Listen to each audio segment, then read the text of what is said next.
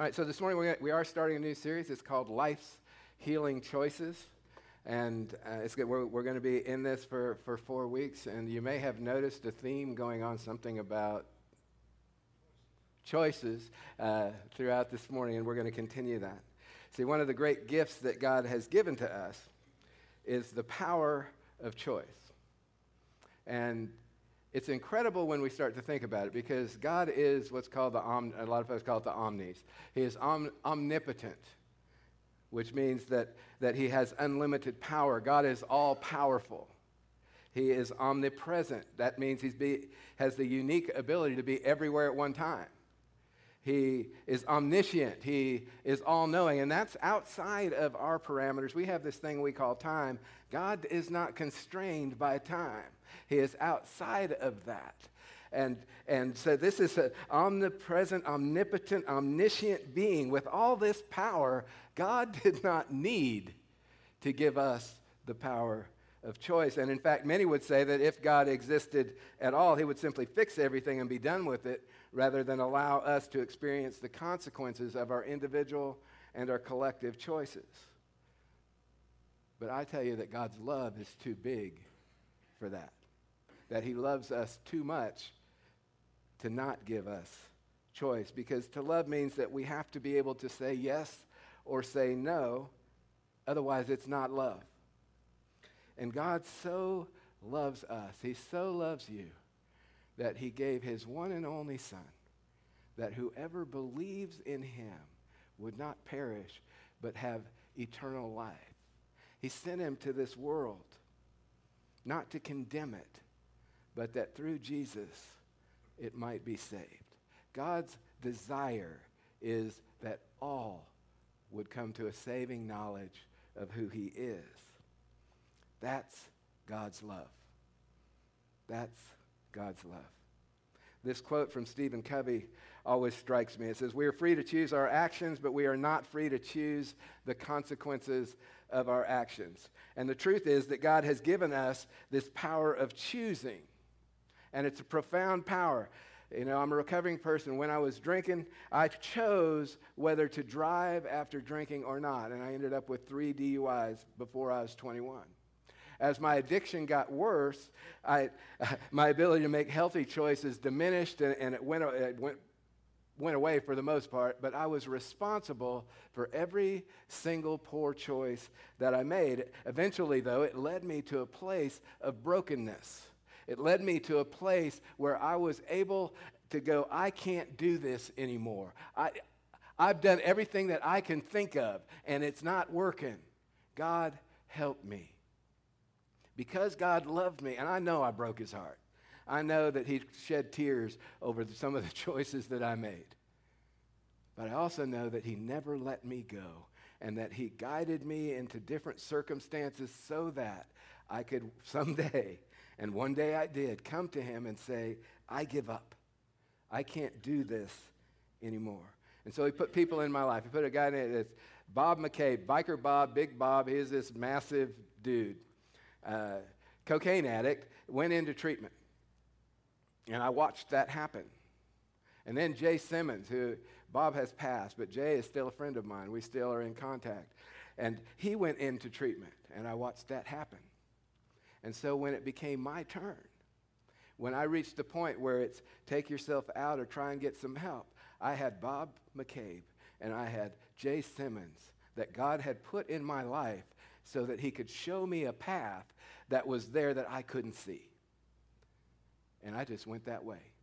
And he opened that door, and it changed everything for me. And I don't think that's exclusive to me. I think that God is continuously putting people in our paths so that we can experience him, so that we can grow nearer to him, so that we can make good choices, and that we can get on the path that God has chosen for us. But hear this God still gives us the freedom to choose. God still gives us the freedom to choose. The key for me in making better choices was this thing called humility. We've been talking about uh, being humble. When I'm humble, that's when I realize that I cannot be perfect, when I'm humble enough.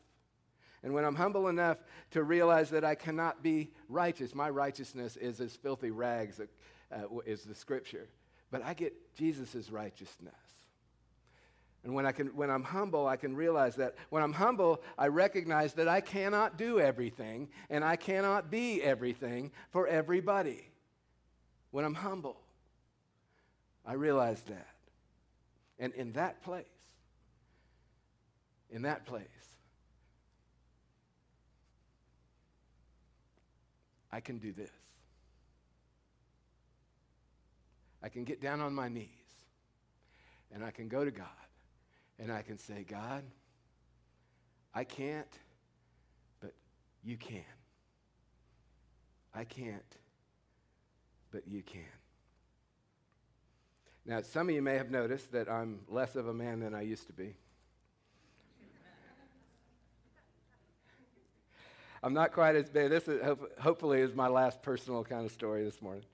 Uh, about eight weeks ago, I made a decision. I made a choice. See, I've been battling my weight for a long time. It's 15 to 20 years, and I've tried everything from milkshake diets to this to that to you name it. I've tried. But what I have not been able to do is relearn the role of food in my life. Relearn. As I've gotten older, I need to relearn the role of food in my life. So now I'm going to Quick Weight Loss Center so that they can show me how to relearn things that other people seem to already know. So I started at 273 pounds coming out of, off of a vacation, and I'm 237 this morning.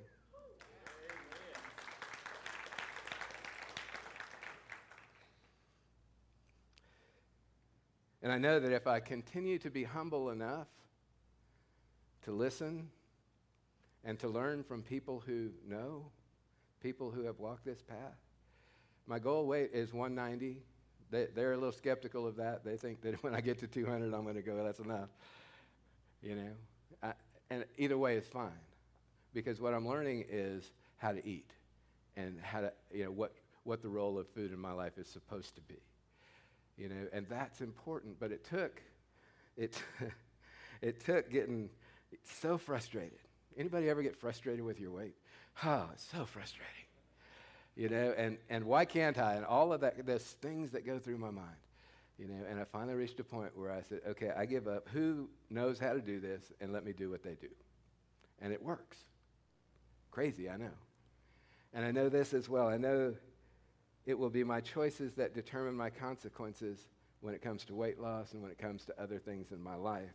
So here's a truism good choices almost always lead to good consequences. Not always, sometimes stuff happens, but good choices almost always lead to good consequences. You know what bad choices lead to? Bad choices almost always lead to bad consequences. It's a funny thing in, in, our life, but it's just true. And, and we spend so much time wanting what we want that we don't pay attention to the choice or the consequence. And, and I'm here this morning to challenge us to rethink some of that stuff. One of the ministries that we're going to be launching soon, We've started the small group for leaders. It's called Celebrate Recovery. And, and it focuses on healing choices. And, and I know that when I say recovery, what do you think? Alcohol and drug addiction. I'm telling you that Celebrate Recovery, yes, that's a part of it, but it's not even the main part of it. It's about hurts, habits, and hangups. And so I wanna, wanted to take a few minutes this morning just to talk a little about what that is. So, hurts. Hurts are things such as abandonment, uh, things such as being abused as a child or as an adult, and the repercussions of that because it disrupts our ability to have a, a strong relationship with God and with others. Betrayal. Anybody in here been, betrayed? Don't raise your hand. But that sense of betrayal uh, can, can lead us away from healthy choices raised in a dysfunctional family system. Dysfunctional family systems do not historically make good choices, so, so we learn how to make bad choices, we don't even know they're bad choices. And so, Celebrate Recovery helps to deal with those things neglect, and even some of the really severe things like rape or molestation that happen in people's lives. Celebrate Recovery helps us to deal with those hurts. Habits tend to be unhealthy patterns that often start actually as a remedy. You know, this is where things like addiction are because alcohol for me started as a remedy and ended up being a problem. And so this is where that fits, but it's not just substances. It's not just uh, addiction in that sense because other things get in the way. Other things become a habit. Bitterness, having a critical spirit about everything. Those are habits that we developed. Eating disorders, gossiping. I know that doesn't happen in this church. You ever been in a church where there's a prayer request? Oh, did you hear about Jimmy and Joey and what's going on in their life? We really need to pray for them. But let me tell you the story. That's gossip. That's what we don't want to be doing in this place. But gossip is, is a habit that we develop, and it's not healthy. Unforgiveness, not being able to, to, to, to learn to deal with, you know, all of us have those hurts that happen in our life, and we hang on to unforgiveness, and it hurts us. And, and we don't want to do that. So we need to make healthier choices when it comes to these things. Hangups are roadblocks that get between us and God's plan for us. Things like anger when we have anger issues. And, and so we just get mad about stuff. And, and of course, when you get mad, you react. And when you react, you do something dumb and then you feel bad about it. That's not healthy.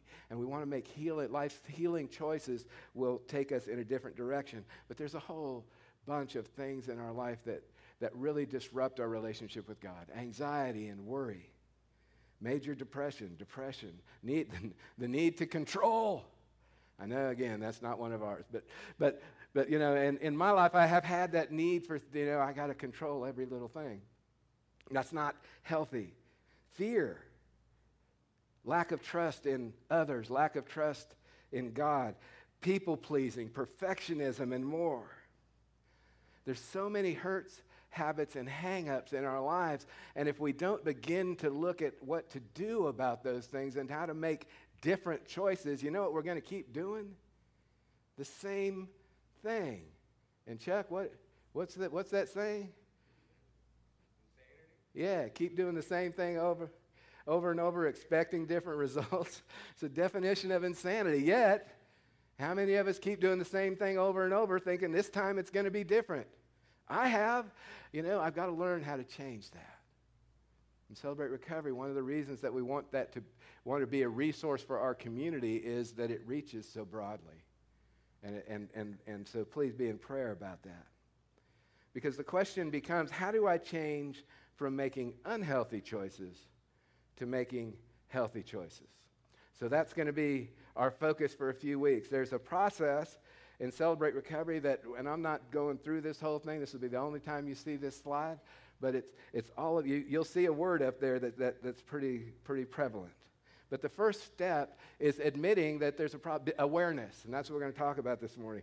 It's a reality choice, but if we're not aware, we're never going to do anything about it. Getting help, which is hope. That's about that's because Bob and, and Jay had gone to get help. I had hope that maybe what worked for them might work for me, and, and it did.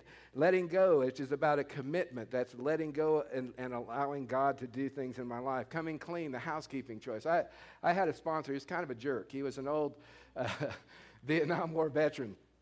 Saved my life, but he was something of a jerk. I'd come to him with, with an issue, and, and uh, he'd say, well, well, Mike, I'll tell you what, if you spend six months of the year trying to figure out what you need to work on and six months of the year working on it, I don't think you have time to worry about with anybody else.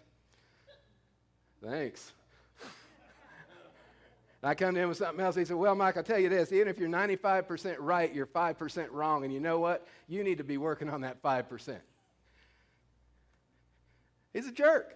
And he saved my life. He saved my life because he caught me from focusing on everything that I couldn't control to focusing on something that I could, my choices and my behavior. And that's all about, you know, making healthier choices. The housekeeping cho- choice, keeping my side of the street clean and letting you deal with yours, but I got to keep my side of the street clean. I'll help you if you want me to, but I'm going to keep my side of the street clean making changes. And we talk a lot about transformation. God is a God of power and transformation. And, and these, He wants us to embrace that, repairing relationships. You know, He wants us to be in relationship with one another and with Him.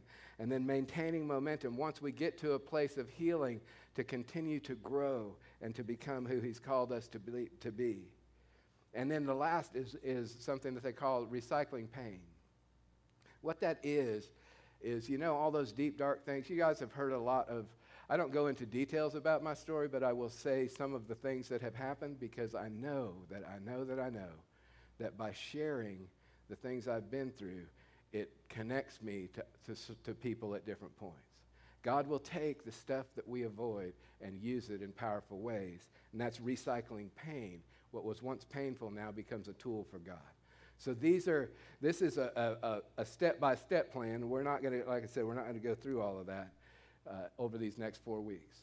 So I wanted to get to the, all that to get to here. The passage of scripture for this morning is out of Luke 24. And it's a familiar one to many of us. It's the disciples going to Emmaus. Because the first step to healthy choices is becoming aware. Now, that same day, two of them were going to a village called Emmaus, about seven miles from Jerusalem, and they were talking with each other about everything that had happened. As they talked and discussed these things with each other, Jesus came up and walked along with them, but they were kept from recognizing. So he asked them, Hey, what's going on? What, what are you discussing with each other? What, what's happening? Why, why, you, why are you so downcast? What, what's the deal? Cleopas? Oh, wait. Well, that's how I see Jesus telling him. And one of them, named Cleopas, asked him, Are you the only one visiting Jerusalem who doesn't know the things that have happened in the past few days? What things? I don't know what you're talking about. You know, the things about Jesus of Nazareth. You. Oh, wait, I don't know that it's you. He was a prophet, powerful in word and deed before God and all the people. The chief priests and rulers handed him over to be sentenced to death. They crucified him. But we had hoped that he was the one who was to be the Messiah, the one who was going to redeem Israel. And what's more, it's the third day since all that took place. And some of the women went to the tomb early this morning, but they couldn't find his body. Somebody took his body. And they came and told us they had a vision of angels who told them that he was actually still alive. Then some of our companions went to the tomb and found it just like the women said, but they did not see Jesus. And then Jesus said to them, How foolish you are, and how slow to believe all that the prophets have spoken. Did not the Messiah have to suffer these things and then enter into his glory? And then with that, he began to open to them the scriptures from Moses through all the prophets. And Jesus uh, con- uh, was, was going to continue to go after he did that. But they asked him, Please stay with us. Stay with us and have a meal with us. So he went in to stay with them, and they had communion. And this is why communion is such a powerful moment for us.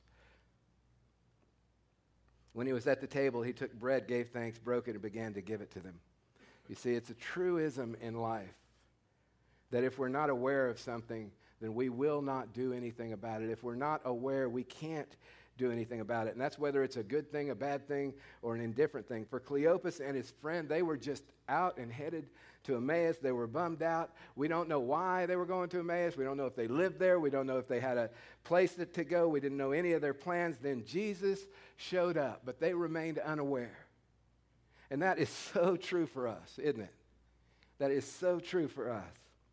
We're bebopping along, just living life, going about our business, going from place to place, being Christians and followers, just like Cleopas was, headed to Emmaus or Walmart or Tarjay or Publix or, or, or the Mall of Georgia or Lanier Islands Water Park or wherever we're going. We're bebopping along. We're just living the dream, right? We're just being Christians, doing the deal. And then the breaking of the bread comes and the Holy Spirit opens our eyes and the presence of the Lord is revealed to us. This is verse 31. Then their eyes were opened, they recognized him, and he disappeared from their sight. And they asked each other, Were not our hearts burning as he was opening up the scriptures to us?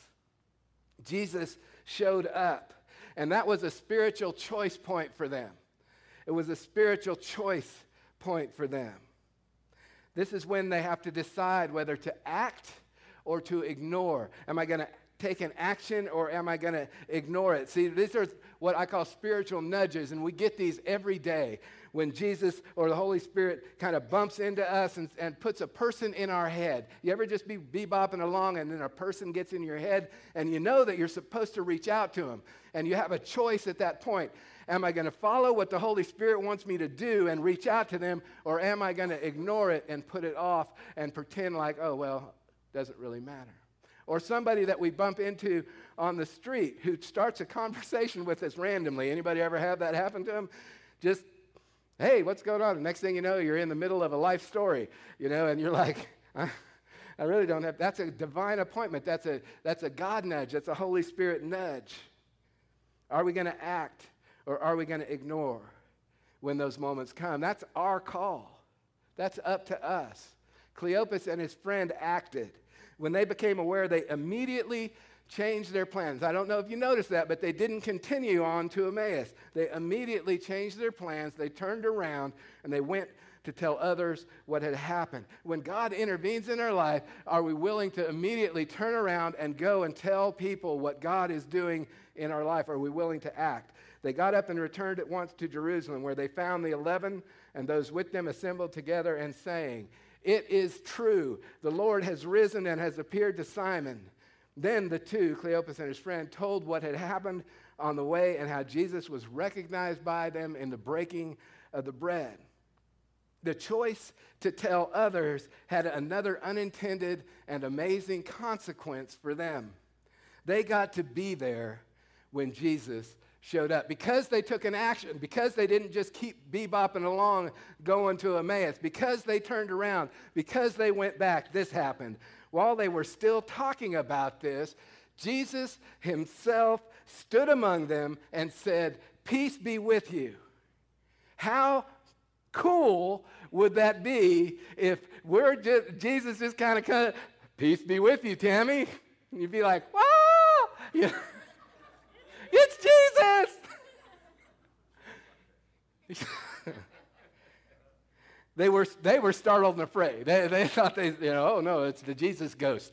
It's the ghost of, of Jesus, of Christmas past. Yeah, yeah. Not very past, but he said to them, Why are you troubled? Look at my hands, look at my feet. It's me.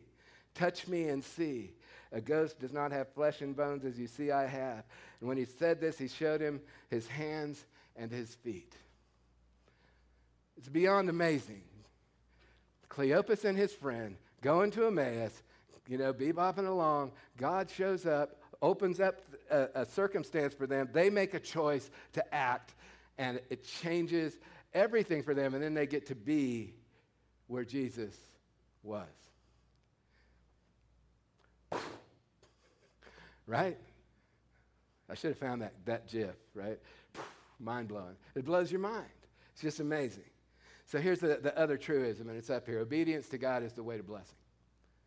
Obedience to God is the way to blessing. And that's still true today. Obedience to God is still the way to, the way to blessing. When we listen and when we follow Him, it, it leads us to blessing. Now, it may not be exactly the blessing we want, but it leads us to blessing. When we get to when, when, when, we get to, when we pay attention, we get to see Jesus around us all the time. We get to see the Holy Spirit move in, in and through and around and among us. And it changes our perspective. It has to.